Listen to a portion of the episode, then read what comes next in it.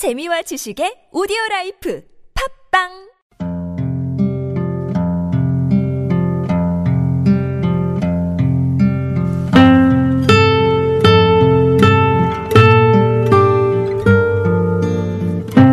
가슴에 담아온 작은 목소리 아흔 여섯 번째 이야기 다시 열린 경의선 육로 평창 우리도 응원합니다.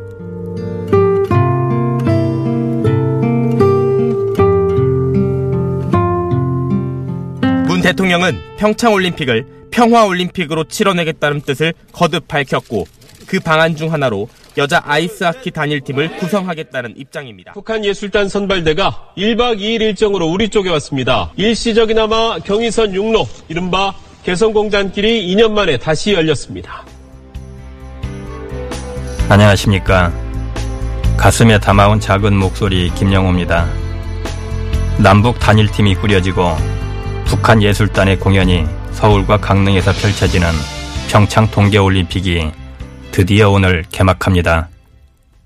이번 평창 동계올림픽에서 남과 북의 하늘과 바다, 그리고 땅이 실로 오랜만에 활짝 열렸는데요. 스키 선수팀은 비행기를, 북한 예술단원은 배를, 사전 조사단은 경의선 육로를 타고 남과 북을 오갔습니다. 개성공단에서 의류 공장을 했던 일성랩부처 이은행 대표는 이 모습을 보며 누구보다 마음이 뜨거웠는데요.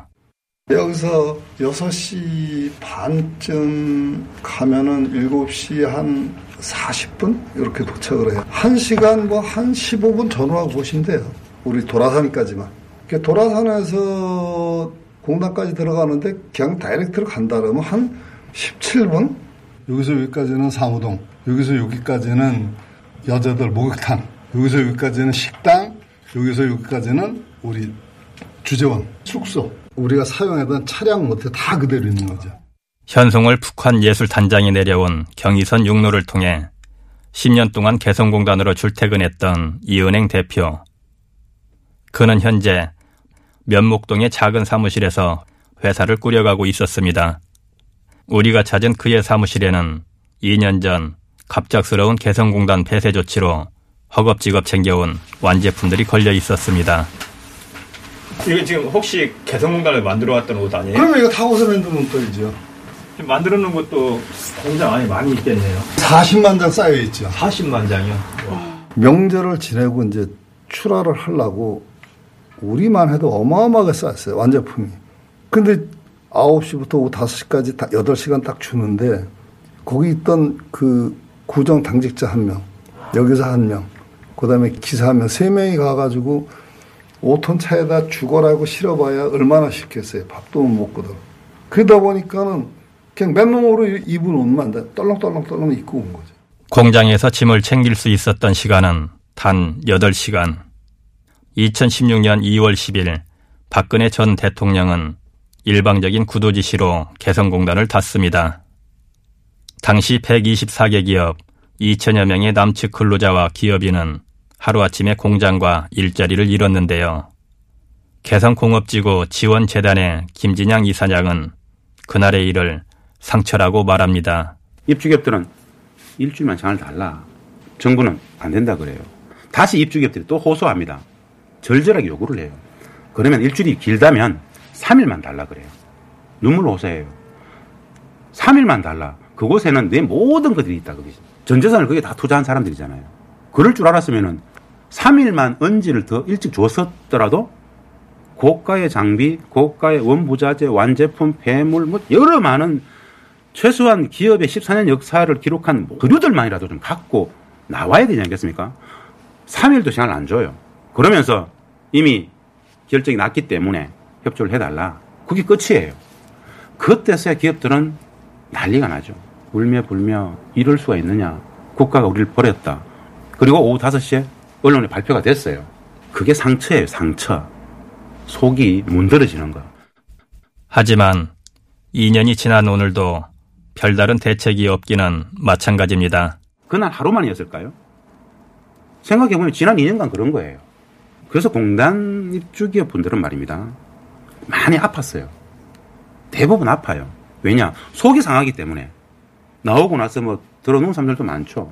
다 포기를 해야 되니까. 한 1년 지났을 때 대부분 다 병원 다니고 있더라고요. 그게 참 웃기는 거가 시화공단에다가 공장 털을 주니까 거기가 하라는 거야. 자, 돈 있어요? 자, 털을 준다고 봅시다. 월세를 내야 되는데 월세를 뭘로 내요? 공장을 가동을 해야죠. 봉제 인원을 끌어올 수가 있나요? 두 번째는 여기에서 그렇게 비싼 제품을 브랜드가 구매를 할까요? 발주서를 주고? 이건 이치에 안 맞는 거예요. 그 지옥 같은 그 생활을 밤에 잠을 자요? 못 자요. 아직도 나는 거실에서 잡니다. 아직도요. 총 피해액 1조 5천억 원, 정부 보상액은 단 5천억 원, 7,700여 개 협력업체에게도 피해를 줄 수밖에 없는 상황. 가장 가슴 아픈 것은 가족 같은 직원을 챙기지 못했다는 겁니다. 여기서 결혼해가지고 애가 26살 먹은 애 그 집도 있고 그러니까 그 딸내미나 아들내미가 전부 나를 다 알죠. 한 10년 이상 되면은 그 직원들도 그 마음이 굉장히 심지가 굳은 사람 아니에요? 어떻게 보면 젊음을 여구와서 다 불살른 사람들인데. 근데 내가 없으니까 뭘 어떻게 해줄 수가 없는 거야. 쌀한 대박 사줄 능력도 안 되니까. 우리 직원이 참 부지런한 친구가 있는데 새벽 5시 반이면 5톤 차를 여기서 시동을 걸고 가는 거예요. 그걸 안 볼래, 안 볼 수가 없잖아요. 그걸 10년을 했다고 생각을 해보세요. 그 친구는 단 하루도 결근한 적이 없어요. 그런 사람들을 전해보낸 거예요. 개성공단에 가서 10년 근무하고 나오니까 일자리도 없어. 갈 데도 없어.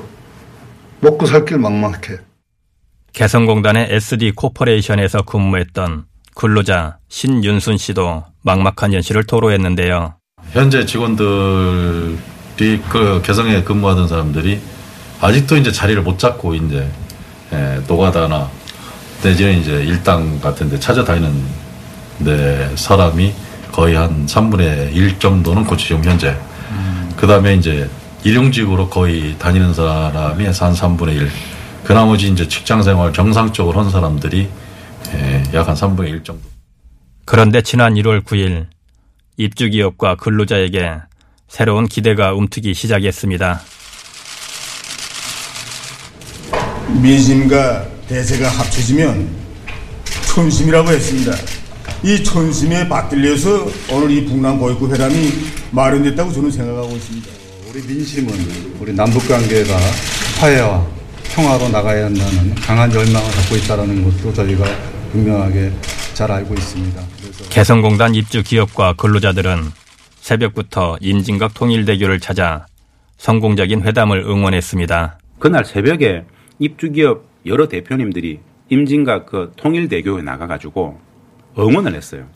새벽에 나가서 6시 반쯤 모여가지고 현수막 문구가 뭐냐면 남북 고위급 회담의 성공을 기원합니다. 얼굴이 색이 달라요. 진짜 뭔가 될 거다라는 분명한 확신 같은 희망을 보이더라는 것이죠. 그래서 얼굴들이 지금은 밝아졌어요. 개성공단 재가동 시 재입주 의향 95%. 심지어 개성공단 입주 기업 중 38%는 아무런 상황 고려 없이 무조건 재입주할 것이라고 밝혔는데요. 그렇다면 도대체 개성은 이들에게 어떤 의미일까요? 90년대 중반부터 우리가 북측을 계속 설득을 했습니다. 경제협력을 하자. 왜 했느냐? 중국의 고도 경제 성장 속에서 우리 대한민국의 경제가 계속 추월 당하고 있었어요. 가장 먼저 노동 집약적인 산업들이 다 추월 당했어요. 그래서 한국 경제의 미래적 성장 동력을 찾다 보니까는 중국보다 더 큰 경쟁력을 담보할 수 있는 곳은 북측 아니냐. 북측 근로자들의 한 달 임금 2004년도 기준으로 50불이었습니다. 5만 원. 여기에 2004년 기준으로 연장, 야간, 특권을 다 해서 그들이 실질적으로 받아갔던 한 달 임금이 얼마냐? 7만 원입니다. 아침에 자재를 실어 보내면 내일 저녁이면 출고하는 차에 그 완제품 실려 나와 납품을 합니다. 지금 그런 시스템을 가지고 있는 데가 서울서 부산도 안 돼요. 그래서 개성 문을 닫고 이렇게 보니까 인프라 시설만 하던다면은 우리나라 기업이 경제 활로가 터질 수 있는 것은 그것밖에 없지 않느냐. 그런 생각을 하게 되더라고요. 스톱된 상태에서 뒤돌아보니까 아, 저기밖에 없다. 인건비 걱정 없이 중소기업도 사업할 수 있는 곳. 침체된 우리나라 경제에 활로가 될 수 있는 곳. 무엇보다 이들은 개성공단 안에서 매일매일 작은 통일이 이루어졌다고 했는데요. 근데 개성에서 직접 생활하면서 그 다름들을 마주하면서 몰랐기 때문에 오해하고 오해했기 때문에 손가락질하고 비난했던 것을 같이 생활해 보니까 오해가 자연스럽게 이해가 돼요. 나도 모르게 신압으로 이미 평화들이 발현 축적되어지고 있더라. 그래서 개성공단을 보면 매일매일 작은 통일이 이루어지는 기적의 공단이란 말들이 그 평화의 가치로서 얘기를 하는 겁니다. 방사포 천여 기가 그 개성공단 100만 평 내에 있었다는 겁니다. 그게 19km인가 25km를 뒤로 뺐다는 거예요. 개성공단에서 서울역까지가 59km인가 그렇대요. 그런데 그 방사포는 사거리 안에 들어온다는 거예요, 서울이. 그렇게 있으면서 그 방사포가 그만큼 빠진 것만 해도 안전지대였고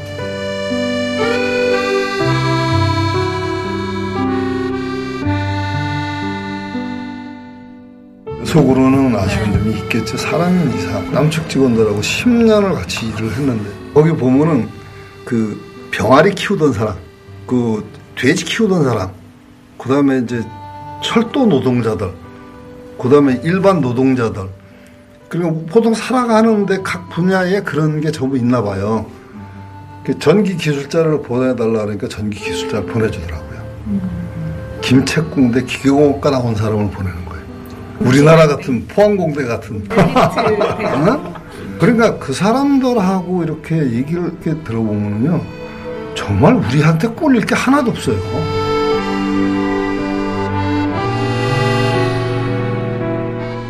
우리 직원들이 보통 한 20년에서 28년 근무를 했어요. 개성공단 다시 돌아가면 들어와라. 그 우리 임직원들하고 우리 생활터전을 들어가고 싶어요.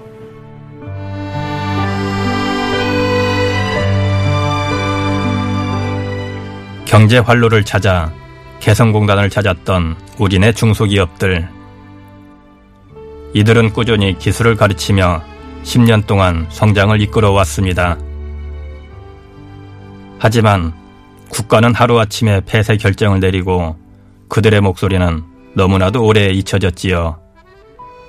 평창 동계올림픽이 개막하는 오늘 성공적인 남과 북의 평화올림픽이 되기를 다시 한번 경의선 육로가 열려 개성 땅을 밟을 수 있기를 이들은 간절히 기다리고 있습니다.